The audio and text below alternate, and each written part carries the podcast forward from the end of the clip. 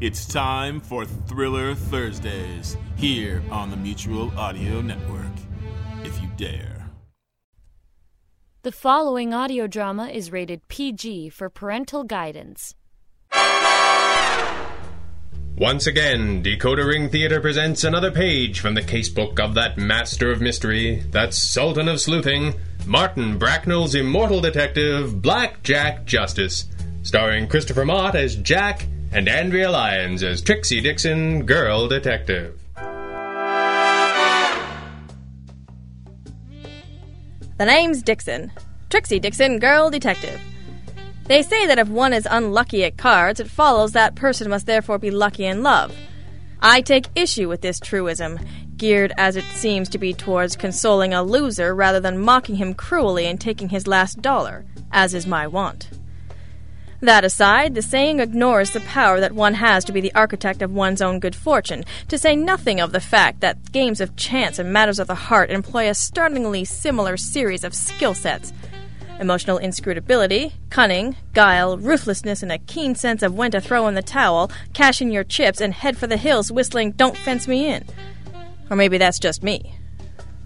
Having said all of that, it is an established scientific principle that opposites tend to attract, and perhaps this, combined with our popular postulate on the subjects of love and cards, might finally explain the friendship of Blackjack Justice and his old partner in crime, Freddie the Finger Hawthorne. No man was ever luckier in love than old Squarejaw, who, in spite of a list of personal and professional shortcomings that would choke a mule, still had the affection of an attractive and apparently sane youngish divorcee named Dorothy. And Freddie? It is a great testament to his extreme good fortune at cards that, despite being a powerfully, some might say depressingly stupid individual, he has yet to decapitate himself with a ten of clubs. If all of this seems a little oblique, I apologize. It is just my way of commenting in advance on this ribald little tale of adventure sometime before I make my actual entrance. Before things can get better, they must get a great deal worse. And for that, my dear friends, we will need Freddy.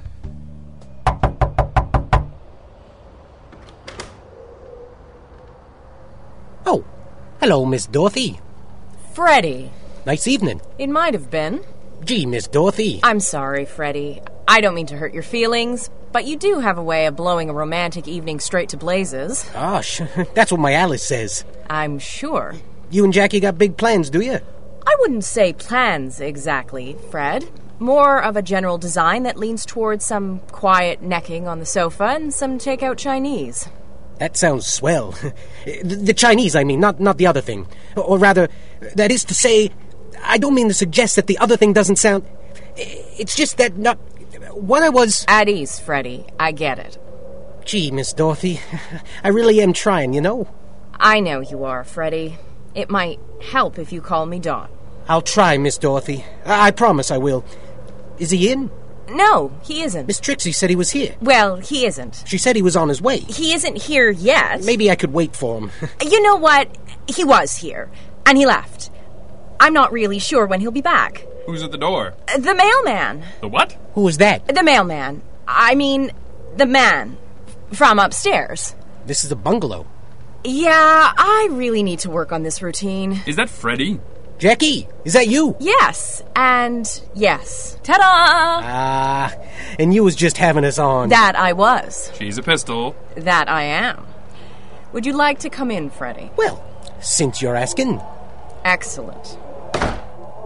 Like a beer, Fred? well, I don't want to interrupt anything. Too late. What's that? I said, Jack, bring the man a beer. And one for me, I think. Perfect. Freddy? Much obliged. So, Frederick, to what do we owe the honor? I owe you how much? What do you need? Gosh, Jackie, who says Freddy, an old pal just can't drop by and say hello? of course you can. But when you dropped by the apartment and found me not there, and then quite possibly dropped by the office and found me just as absent, you turned your mind back more than a year to the one and only time you were on this street to my knowledge. How many doors did you knock on before Dot answered? Jackie, I don't think. How many? Four. My neighbors must just adore me. It's okay. I I made like a brush salesman. You aren't carrying brushes. Several of your neighbors noticed this. I did not expect to get quite so far in my pitch. There is a question that springs to mind just now. Is it why in the name of St. Thomas Aquinas would he do all of this? All of what? Exactly. That more or less sums it up, actually. I do not know. I will ask. Freddy, Yeah. what do you need? Well, it's not so much a question of need, not per se. Per se. Excuse me while I check the windows. It is more a question of some advice which I would like to solicit, some consulting on a matter of security. Jack, why are you checking the windows? When Fred Hawthorne breaks out the Latin, he's in deep. You wound me, sir. I might. How much? What's that? How much, Freddy? It's not like that, Jackie. How much? How much what? That too. See, Miss Dorothy, the thing of it is, I have recently, and by recently I mean today, come into some good fortune, as they say. What? It means luck. I know what good fortune is, Freddy. I was asking for specifics. Oh, eh, well, I am, as you may know, Miss Dorothy, something of an authority on the subject of horses Horses. and the racing thereof. An authority? He couldn't tell Sea Biscuit from a glue bottle. What did you do and to whom did you do it? I came into the possession of a hot tip, is all, on the fifth race this afternoon. Which would make it what? Two, three hours ago? Something like that. And you played this tip. I did. To what end? 11,000. Dollars? I may have miscalculated the odds. You think? Wait, I'm lost. Why is this bad? Some people call this horse loves a wet track, a hot tip, or a rumor that a favorite isn't feeling up to snuff. Those people are amateurs. They also live longer. So, what kind of hot tip was this? The fix was in? Isn't she something, Fred? It even sounds good when she says it. It sounded pretty good to me when Fat Donnie DeMarco said it, too. I have better legs than Fat Donnie. You knew Fat Donnie? I'm just guessing. Tell me I'm wrong and I'll brain you with this bottle. Fred, You see, ideally, when you tag along on a fix, you are supposed to keep it small, disguise it as a series of smaller bets, such as might have naturally been made by local rubes. Freddy, And you didn't do that? I was in something of a hurry, due largely to the last minute nature of the tip in question. I threw down a stack and, in my enthusiasm, inadvertently won $11,462.86. Some kind of lucky, huh? Mr. Hawthorne, Yes, Jack. did you just refer to Fat Donnie DeMarco in the past tense? Uh, Did I? I think that you did. I did not notice myself. Miss Dorothy, I wasn't really listening. I will rephrase the question. Freddy, just how dead is Fat Donnie DeMarco? uh, somewheres between some and very. they got him with a garrote. A garrote? It is a fine wire used to strangle from behind. I know what a garrote is. Where are you going? I'm getting your coat. My coat? Why do we need my coat? The heater in my car isn't what it used to be, and I don't want you to catch a chill. Wait a minute, Sherlock. What is this? Were you followed? no, Jackie. I might have had a tail outside the track, but I shook him. I ain't seen nobody in an hour. What is going on? The track is controlled by Leo Hearn's mob. Leo Hearn's head man is named Race, and he worked his way through gangster school as a garrote man. It bothers me that you know this. I'm sure. Nobody takes Big Leo for a ride. If Race is already involved, the stars of this little caper are all dead. But Freddy? He's an overpaid extra. That doesn't mean they're going to let him get away with it. Jackie, I think you may be getting excited over nothing. The kid at the window cashed me out, no trouble. Because they were following you, Frederick. To learn if you had any Confederates who also took Big Leo for a ride, and you brought them here. And I choose not to make a dramatic stand in a suburban bungalow. Let's move. Wait, this is crazy. Why am I coming with you? I've played this game once or twice, Angel, and I have a keen nose for an ironic tragedy. I'm not leaving you behind as a hostage. A hostage? We move fast, get in my car, and roll. I gotta think. We got maybe a couple hours before Freddy's good luck gets all of us killed. You are listening to Blackjack Justice from DecoderingTheater.com.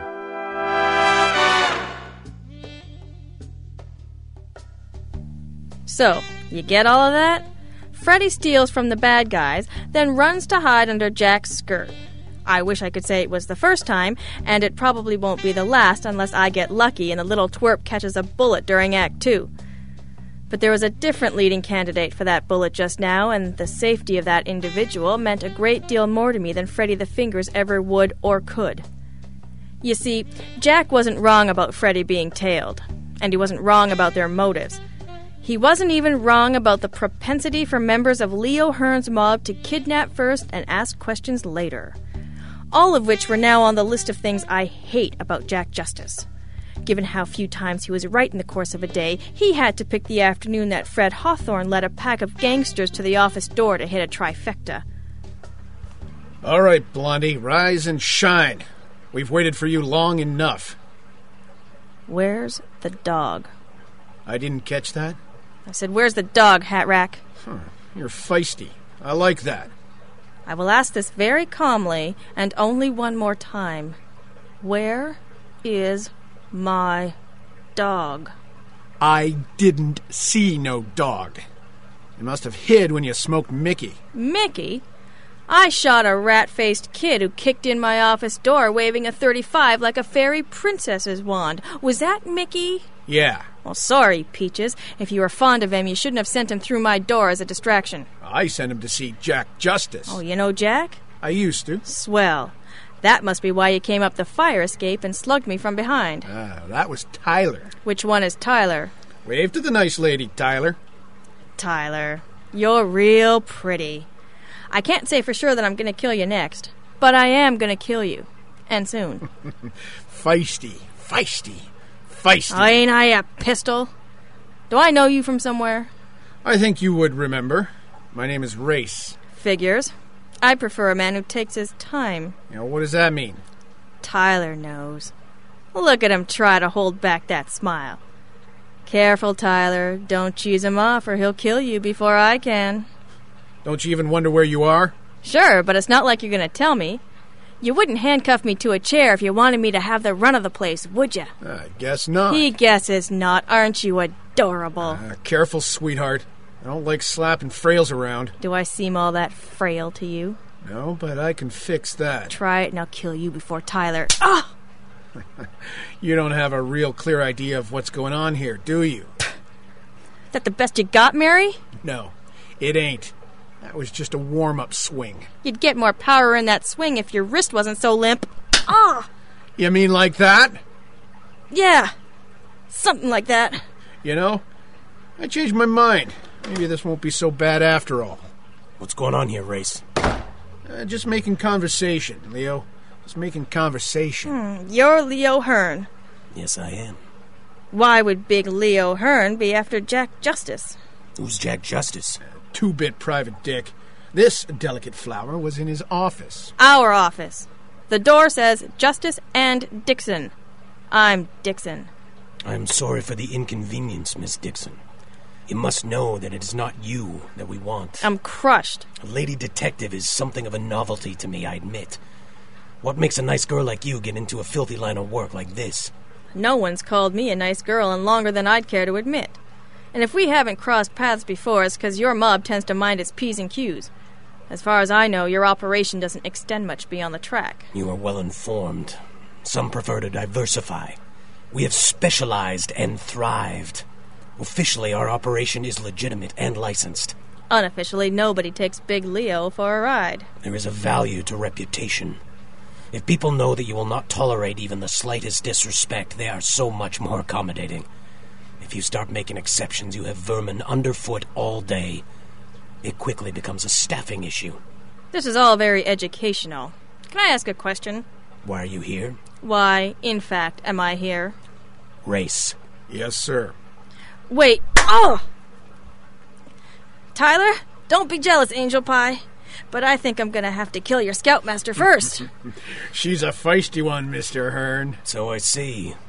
And damned attractive, too. don't make Mr. Race slap you too many times, cutie. Sometimes bones don't heal as straight as you might like. A little wear and tear looks well on a man, but never on a woman. it doesn't look well on a man either, Big Leo. A touch of gray, an extra 40 pounds, those bags under your eyes that the business girls don't mention. They don't make you look distinguished, they make you look old, fat, and used up. Race? I will be plain and brief. You will tell me what I wish to know, and then we can shortly both be rid of one another. Yes?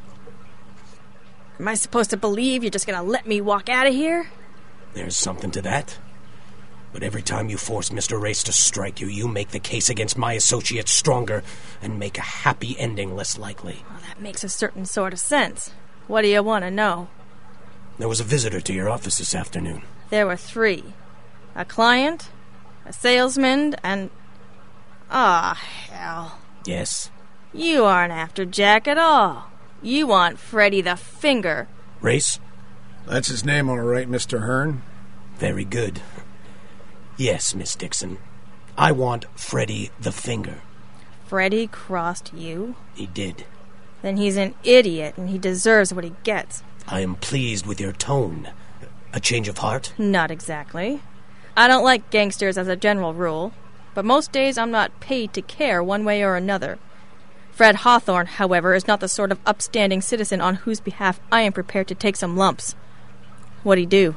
He profited from a conspiracy to defraud me. He's a greedy little moron. Yes, he is.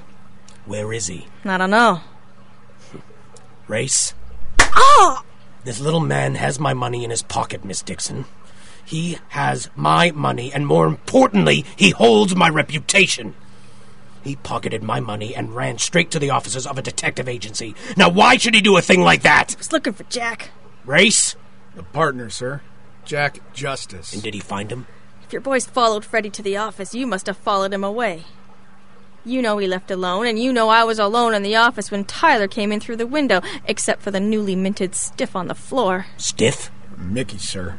She shot Mickey? Yes, sir. Well, we can't have that. No, sir.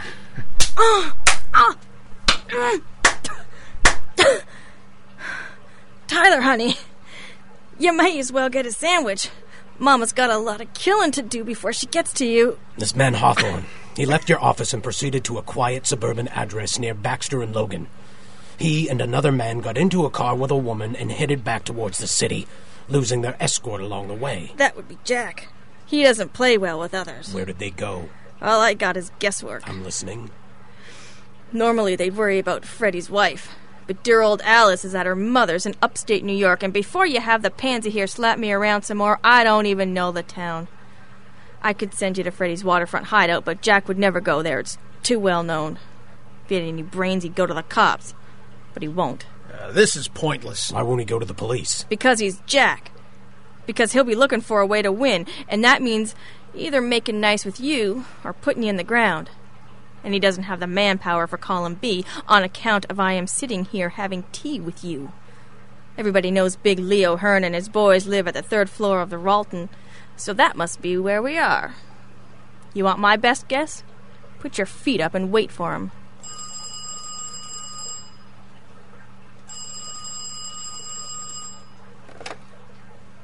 Sir? Thank you, Mr. Tyler. Go ahead. On his way up now? Is he clean? That's fine. M- Mr. Hearn? You want me to finish her? Not just yet, Race. Not just yet. you see, as it happened, she was right. That was our man at the elevator. Jack Justice just walked up to the front desk, handed his pistol to the concierge, and asked to see Mr. Hearn on a matter of some delicacy. That should be him now. Mr. Hearn, Right here. Jack Justice. Oh, hello. Yeah, Where's the dog? this is what you say to me? No, I was just. The dog is fine. He is, I presume, still under the sofa. Well, good. Yes, thank God. I hate to interrupt. Ah, yes. I beg your pardon, sir. Quite right. One thing at a time. If you please. Your men seem quite relaxed, if you don't mind my saying so, sir. What's not to relax? There's no way you got in here with a gun. No, sir. But the only one who isn't sitting on his hands is Race. Hello, Race. Been a long time. Uh, not long enough. True enough. If there were a way, Big Leo, to pop a shot into Race, I could get that big 45 off his shoulder and take out the four stooges on the bench pretty quick. And if only whoever fired that first shot was quick enough with the second to take you out before you got to that Thompson on the wall, there wouldn't be much you could do about it. Yeah? then you just have to fight your way through the rest of my men. You and this non existent deputy. True. And like I say, first things first. I am here on behalf of Fred Hawthorne, sometimes known as Freddy the Finger. I take it you are familiar with Mr. Hawthorne? I am. He's naturally greedy and occasionally ridiculous, but he knows when he's licked. And since he inadvertently involved myself, and I could not help but notice Miss Dixon in his hijinks, I bring you this What is that? $11,462.86. He was most distraught at the realization that this was the only way for him not to remain dead, sir, but I persuaded him this was the case. He asked if I would please inquire with you about the possibility of returning the original stake he placed the ill advised bet with, but I prefer not to have that conversation with you, sir, as I consider it in poor taste. Agreed. Excellent. I shall advise Mr. Hawthorne of your refusal, and if you could just back me up on that point, it would cut down on awkwardness later, sir. Freddie got eyes big as dinner plates at the wrong time, Big Leo, and he knows that. And if his instinct was to run like a rabbit, I hope you will understand that this is more or less the only reason he has survived this many years, and that, since you are in possession of his entire ill gotten booty plus his stake, he can hardly be said to have crossed you and got away with it, and hopes that you find it in your heart to forgive him. Mr. Justice, I like the way you do things. Thank you, sir. You stood up like a man and dealt plain business in respect. Well, Mr. Hearn, I was caught like a mouse in a trap. Wouldn't you say, Trixie? What? Trixie? Yes or no? Like a mouse in a trap. Yes. Just like a mouse in a trap. I thought so. Big Leo, I hope we can consider the matter of Freddie Hawthorne closed. Indeed, we can, Mr. Justice. I regret the dramatics, but it was just business. Of course, sir. And that moves us on to item two. You out of those handcuffs yet? What? Hey, race.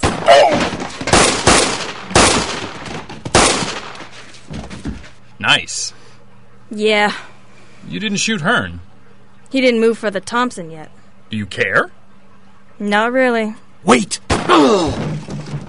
Nasty. I'm not looking over my shoulder every day for the rest of my life. Can you shoot that chopper? I think we'll have to. We're not flush with options. Wait. Hear something? Shots. Lots of shots. What is this? Are they fighting each other? This doesn't make any sense. Somebody's coming. Get the Tommy gun. Get behind me. Why? So I don't shoot you at first. nice. Like any of this is my fault. Are you saying it's Oh. It's your mine? idiot friend that got us into this. and it's me that got us out of this. oh, I suppose it was you that had a hidden pistol strapped to your thigh. Maybe I do, but you'll never know. Excuse me! Just a minute, Sabian. Okay. Sabian. Sabian? Hello. By the way, you'd both be dead now if it was anyone else. Come to think of it, I'm not entirely certain why I didn't shoot you myself. What are you doing here? My men raided the place when we heard all the gunshots. Cleaned up Hearn's men good. No, I think she means how did you happen to be here just now, today? After Hawthorne and your girlfriend dropped you off here, she drove straight in to see me. And do you know why she did that? I think so. Because unlike you, she is not an idiot! And there it is. Dixon, you don't look so good. And you two killed a lot of people. Yeah, yeah. Put it on our tab. Good night, Gracie. And that was how it went. The papers put the decimation of Big Leo Hearn's gang down to brilliant police work on Sabian's part, and Hearn was in no position to argue with that nice little hole in his forehead. One of the papers did catch enough of the real story to remark that it seemed like a lot of trouble for a very rich man to go to for the sake of a lousy $5,000. Jack just whistled at that. Freddie had his stake back, plus a few bucks. We had a week's worth at 39 a day, and a certain girl detective had a hundred bucks from expenses to take herself to the beauty parlor when her bruises healed. Yes, gals, it wasn't a line of work for everybody, that much was true. But at the end of the day, we were a whole lot less dead than everybody else. And today, that made us some kind of lucky. Blackjack Justice, episode 44, Some Kinda Lucky, was written and directed by Greg Taylor and starred Christopher Mott and Andrea Lyons, with additional voices supplied by Julie Florio, Peter Nichol, Robert Westgate, and Greg Taylor. This recording and the story, characters, and situations depicted within are the property of their author and creator and protected by copyright. Until next time, remember DecoderRingTheater.com is your address to adventure.